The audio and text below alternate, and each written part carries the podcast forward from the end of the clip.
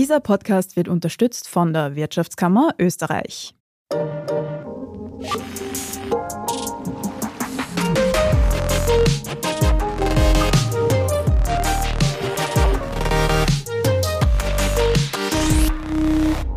Hallo und herzlich willkommen zu einer neuen Folge von Lohnt sich das, dem Standard-Podcast über Geld. Ich bin Helene Dallinger und ich freue mich, dass ihr heute wieder mit dabei seid. Die Inflation ist hoch, alles wird teurer, das gilt auch für größere Investitionen. Grundsätzlich gibt es ja die Möglichkeit, kostspielige Anschaffungen über einen Kredit zu finanzieren. Also vereinfacht gesagt, nicht alles auf einmal zu bezahlen, sondern auf Raten zu kaufen. Das klingt erstmal verlockend. Die wenigsten von uns können sich wahrscheinlich ad hoc einen Wohnungs- oder Hauskauf leisten. Aber auch hier gibt es einiges zu beachten. Deswegen sprechen wir heute mit Marietta Barbos darüber, in welchen Situationen ein Kredit wirklich Sinn macht und was man wissen sollte, bevor man einen Kredit abschließt. Marietta Barbos ist Makroökonomin und Vermögensberaterin. Sie hat die unabhängige Finanzberatungsplattform Damensache gegründet. Und noch ein wichtiger Hinweis, bevor wir starten. Wenn ihr auch unsere künftigen Folgen nicht verpassen wollt, abonniert lohnt sich das auf Apple Podcasts, Spotify oder überall sonst, wo es Podcasts gibt. Liebe Marietta, schön, dass du heute da bist. Danke für die Einladung und ich freue mich, meinen Beitrag hier leisten zu dürfen zu dem Thema. Zu Beginn gleich, in welchen Situationen macht denn ein Kredit überhaupt Sinn und in welchen nicht? Stichwort auch Konsumkredite. Es gibt ja Kredite, die ich nicht nur für Immobilien aufnehmen kann, was vielleicht die meisten kennen, sondern manche nehmen auch einen Kredit für einen Autokauf auf zum Beispiel. Was macht denn da wirklich Sinn? Also ich möchte gleich dieser Mythos entthronen, nämlich Kredite sind böse und um Gottes Willen nichts auf Kredit kaufen. Wobei ich dann gleichzeitig betonen möchte, Kredite sind nur dann sinnvoll, wenn man wirklich einen Mehrwert schafft. Das heißt, es wird ein Vermögen dadurch aufgebaut. Und genau diese Beispiele, die du eben gesagt hast, zum Beispiel ein teures Auto oder sehr typisch ist auch eine Luxusreise, mag sicherlich eine angenehme Erfahrung sein, aber das ist nicht etwas, was ich empfehlen würde, dafür einen Kredit aufzunehmen. Im Gegenteil dazu, wenn man zum Beispiel eine Immobilie finanziert und statt der Miete dann quasi das eigene Vermögen aufgebaut und später nach Ablauf dieser Kreditlaufzeit dann nicht mehr diese Kostenbelastung hat, das ist etwas, was ich sehr, sehr begrüße. Genauso, das ist vielleicht eher, also nicht so viele denken daran, auch die Investition in sich selbst, also in die Ausbildung, in sich selbst zu investieren, finde ich auch eine sehr gute Idee, auch wenn es nicht eine materielle Wert ist, aber ein immaterieller Wert, der sich dann mehrfach ausbezahlt dann in den späteren Jahren. Woher weiß ich denn überhaupt, ob ich mir jetzt einen Kredit leisten kann? Also das A und O, egal ob man Kredit oder sowieso mal die eigenen Finanzen in den Griff bekommen möchte, ist eine Haushaltsrechnung zu machen. Und ich weiß, es ist mühsam, ja, wobei je nach Anbieter gibt es auch bei Banken die Möglichkeiten, dass man so einen Überblick oder so grobe Zuordnung bekommt und dass man einfach im Klaren ist, wie viel gebe ich für was aus. Und da kommen selbst bei eigentlich disziplinierten Menschen die Aha-Erlebnisse, aha, das habe ich nie gedacht, ja, dass so ein Kaffee to go, den ich mir dreimal die Woche gönne, ja, so peu à peu eine gewisse Summe ausmacht und nichts gegen Kaffee to go, nicht, also zum Tode gespart, ist auch gestorben. Das würde ich niemandem empfehlen und ich lebe auch mein Leben nicht so. Aber vielleicht freut man sich dann auch, wenn man sagt, okay, das mache ich zweimal, ja, und der eine ist quasi, das investiere ich in etwas, was für mich auch Mehrwert schafft. Angenommen, ich habe jetzt gemerkt, ich kann mir einen Kredit schon leisten, ich könnte einen Kredit aufnehmen. Was sind denn Kennzahlen, über die ich Bescheid wissen muss, bevor ich einen Kredit aufnehme? Also, wenn wir diese Haushaltsrechnung schon vor uns haben, dann sehen wir auch, gibt es überhaupt eine Differenz zwischen Einnahmen und Ausgaben. Die Kreditvergaberichtlinien sind mit dem 1. August letztes Jahr verschärft worden. Das heißt, es gibt zwei große Hürden, die man gleichzeitig schaffen muss, nämlich 20 Prozent Eigenmittelanteil ist quasi die Antrittskarte. Aber nicht nur das ist ausschlaggebend, ob man Vermögen hat, sondern aus Sicht der Banken ist viel wichtiger ist, wie ist die Zahlungsfähigkeit dann nachher. Ja, und ergibt diese Differenz von Ausgaben und Einnahmen nicht die Kredithöhe pro Monat, dann wird es dann auch nicht möglich sein. Und ich rate auch allen, wenn man sagt, ich habe ja, ich habe das Geld, ja, ich würde gerne damit anfangen, dass man für ein paar Monate einfach ausprobiert, wie fühlt sich das an, wenn ich ab jetzt 500 Euro fix für den Kredit ausgeben muss. Kann ich damit wirklich klarkommen oder bin ich schon sehr an der Grenze, weil es vielleicht dann doch dies und das passiert oder es gab Ausgaben, auf die ich nicht geachtet habe, weil die Haushaltsrechnung ist auch immer so eine punktuelle Sache. Wichtige Kennzahlen ansonsten sind ja wahrscheinlich auch noch die Zinsen und wie lang der Kredit läuft. Was sollte ich denn diesbezüglich beachten, zum Beispiel bei den Zinsen? Also ganz interessant, der Zinssatz ist eigentlich der letzte. Kennzahl. Und ich rate allen dazu, eine unabhängige Finanzberater zu Rat zu ziehen. Und zwar aus dem Grund, es gibt 30 Parameter, die letztendlich zu diesem Zinssatz führen. Ja? Also es gibt sehr, sehr viele andere Parameter, die Laufzeit, meine Bonität, ob fix oder variabel, wie wird meine Immobilie bewertet, ja, und wovon hängt überhaupt von meinem Zinssatz ab? Also die Bemessungsgrundlage, bin ich gebunden an dem Euribor, an dem oder an anderen Zinssätzen, wie entwickeln sich das, ja, also und ein Kredit aufzunehmen passiert, sage ich mal, typischerweise einmal im Leben oder halt nicht besonders oft. Und dieses Wissen aufzubauen, ich bin nicht unintelligent, aber ich würde auf jeden Fall jemanden unabhängigen zu Rat ziehen, was sind überhaupt die Möglichkeiten, weil noch dazu kommt es, früher war das, sage ich mal, einfacher, gleichzeitig intransparenter. Man ist zu der Hausbank gegangen, da hat man sich gekannt, auch die eigenen Möglichkeiten, das hat Vorteile für beide Seiten gehabt. Und da hat man quasi einen Kredit aufgenommen.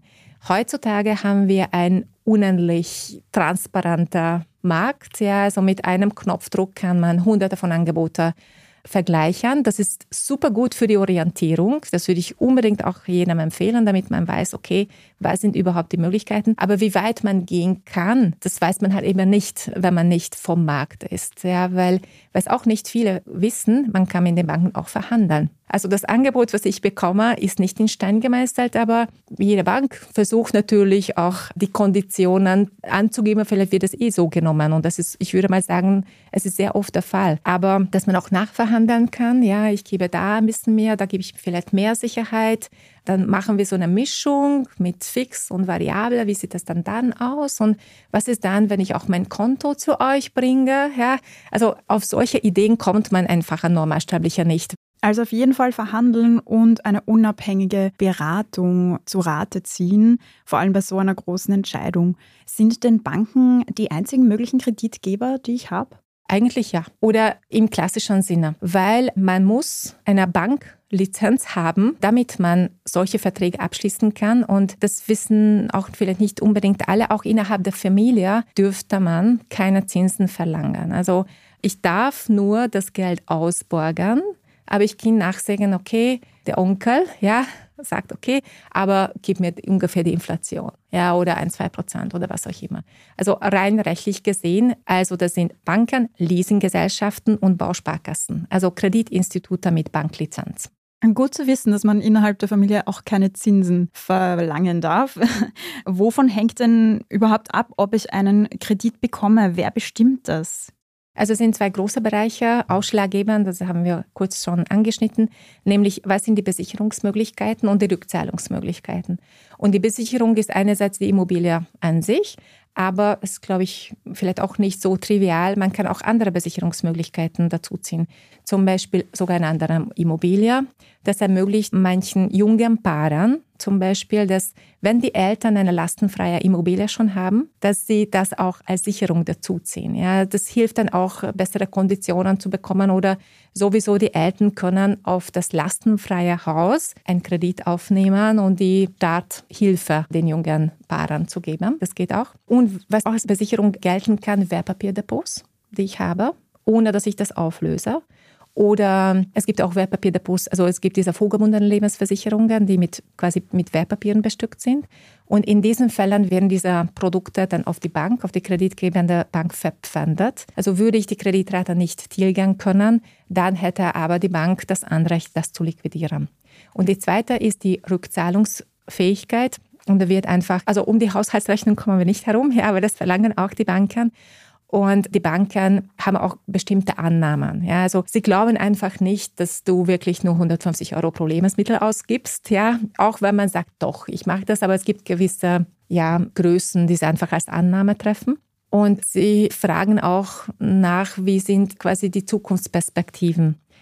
Also das Beste ist für ein junges Paar, Geld auszuborgen von der Bank, bevor die Kinder zur Welt kommen weil da sind natürlich die Einkommenssituationen auch anders. Man wird auch anders bewertet. Ja, weil die Bonität hängt dann auch davon ab, wie das mit der Familienplanung ausschaut. Ja, Und das ist nicht, weil die Banken böse wären, sondern eigentlich ist es ein, Schutzmechanismus auch, wenn wir das uns überlegen, weil es kann sein, dass zwei Erwachsenen aller 40 Stunden die Kreditrate leisten können, aber wenn jemand von den beiden Teilzeit arbeitet oder vielleicht gar nicht arbeitet eine Zeit lang, muss die Kreditrate auch bedient werden können und es gibt auch noch ein neues Familienmitglied. Das heißt, es kommt darauf an, was man besitzt. Wir machen jetzt eine kurze Werbepause und dann reden wir darüber, was Banken eigentlich über uns wissen.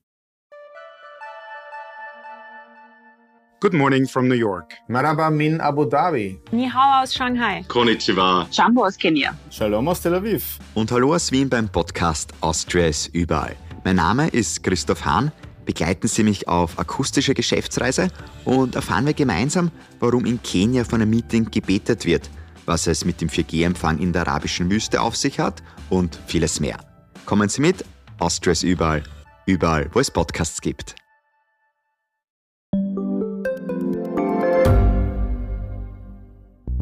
Schaffen wir es noch, die Erderhitzung zu stoppen? Wie verändert künstliche Intelligenz unser Leben? Wie werden wir in einer heißeren Welt leben, arbeiten, urlauben? Und wann fahren Autos autonom? Ich bin Alicia Prager. Und ich bin Florian Koch. Um solche und viele weitere Fragen geht es im Podcast Edition Zukunft und Edition Zukunft Klimafragen. Wir sprechen mit Expertinnen und Experten und diskutieren Lösungen für die Welt von morgen. Jeden Freitag gibt es eine neue Folge.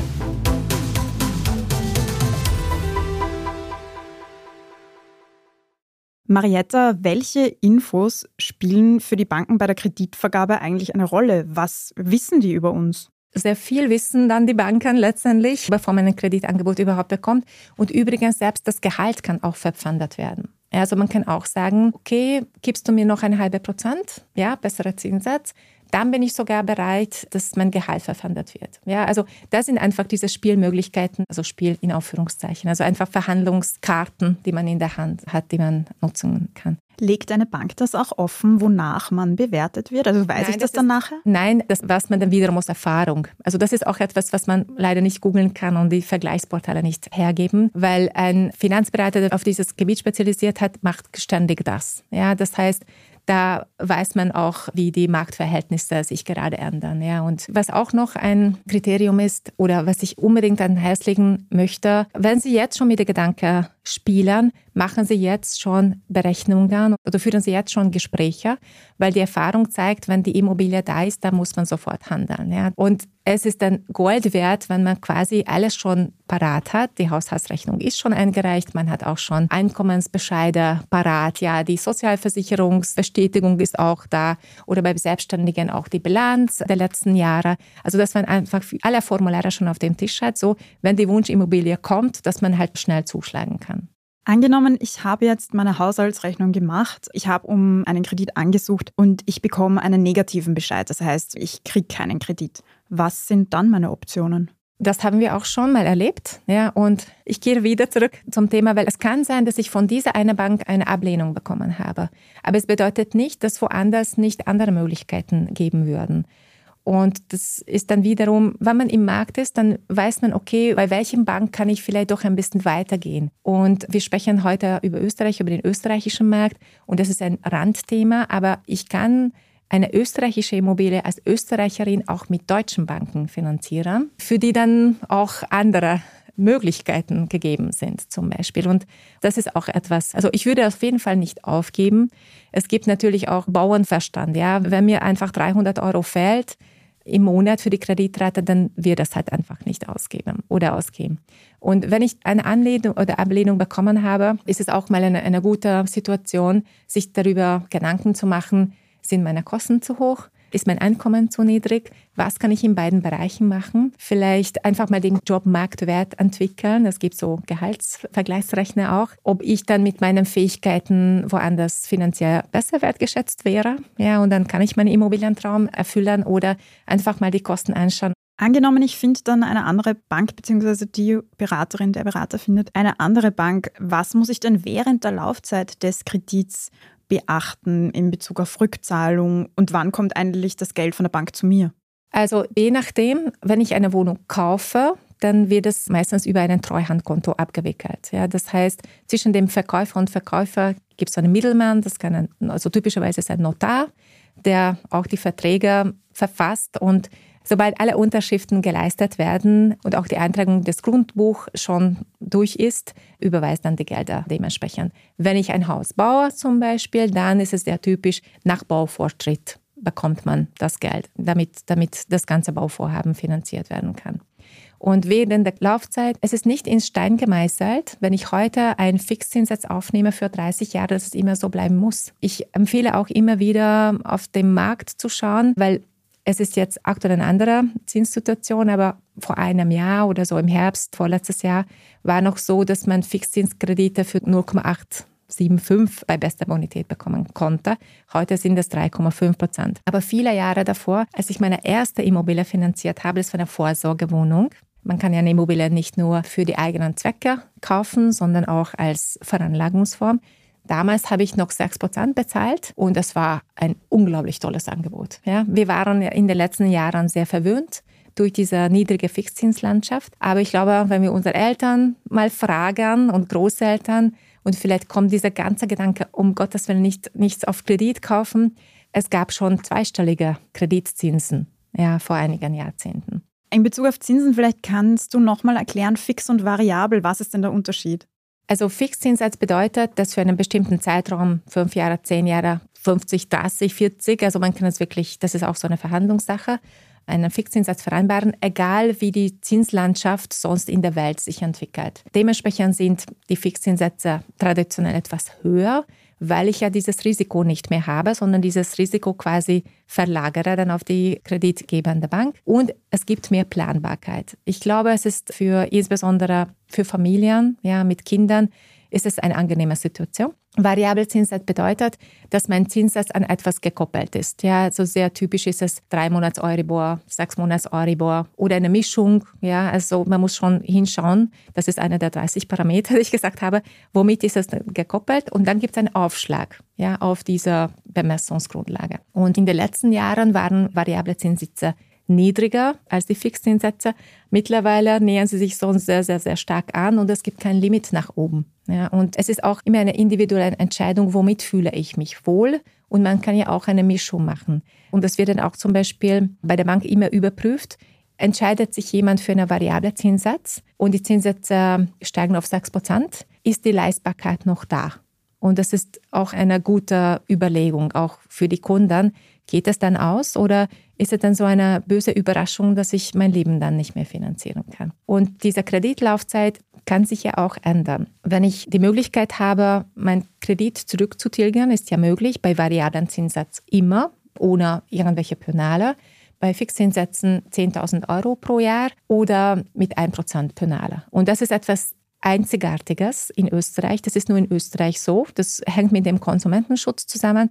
Das heißt, hat man plötzlich ja halt 100.000 Euro eine Erbschaft sozusagen und man möchte einfach seelisch wegkommen von der Kreditbelastung, dann kostet das halt diese einmalige 1.000 Euro und man ist aus dem Kredit heraus. Und immer wieder, also wenn die Zinslandschaft sich ändert, lohnt sich einfach mal einen Vergleich zu machen. Bleibe ich bei meinem aktuellen oder lohnt sich eine Refinanzierung zu machen?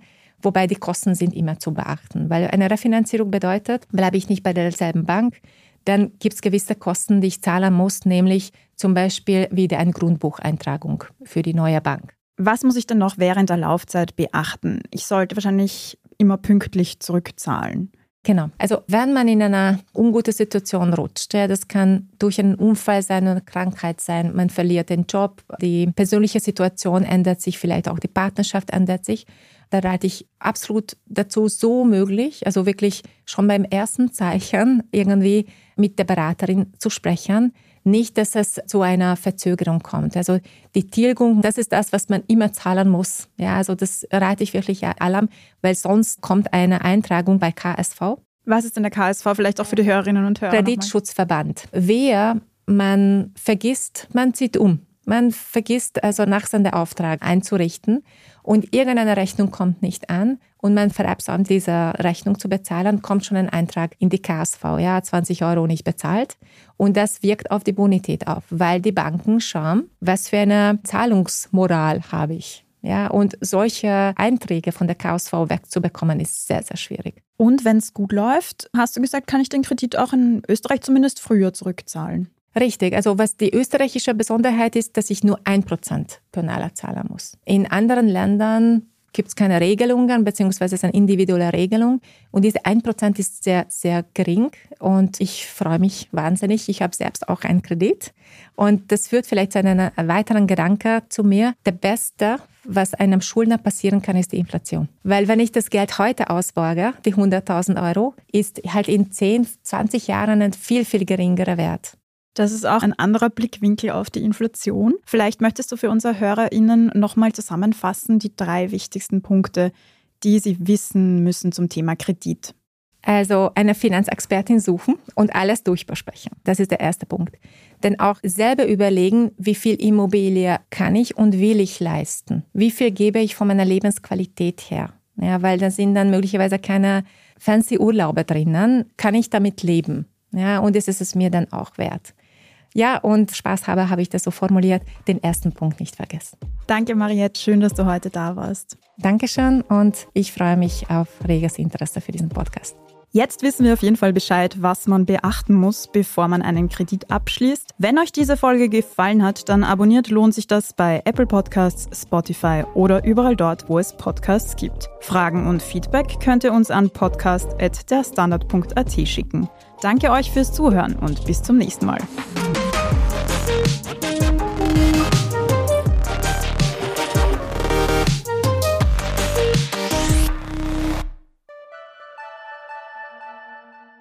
Good morning from New York. Marhaba min Abu Dhabi. Ni hao aus Shanghai. Konnichiwa. Jumbo aus Kenia. Shalom aus Tel Aviv. Und hallo aus Wien beim Podcast Austria ist überall. Mein Name ist Christoph Hahn. Begleiten Sie mich auf akustische Geschäftsreise und erfahren wir gemeinsam, warum in Kenia von einem Meeting gebetet wird, was es mit dem 4G-Empfang in der arabischen Wüste auf sich hat und vieles mehr. Kommen Sie mit, Austria ist überall. Überall, wo es Podcasts gibt.